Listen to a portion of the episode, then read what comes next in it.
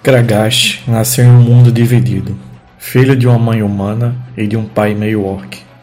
Desde jovem, ele foi exposto às dificuldades e preconceitos enfrentados por aqueles considerados diferentes.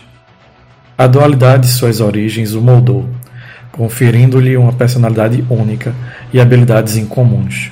Criado à margem da sociedade, Kragash encontrou refúgio nas vastas florestas que cercavam sua comunidade. Lá, ele aprendeu a apreciar a beleza da natureza e desenvolveu um vínculo especial com as criaturas que lá habitavam. Observando os movimentos dos animais e adquirindo habilidades de sobrevivência, ele se tornou um especialista em rastreamento e na arte do arquearismo. No entanto, a vida isolada nas florestas acabara levando-o a encontrar uma guilda de ladrões que habitavam as sombras.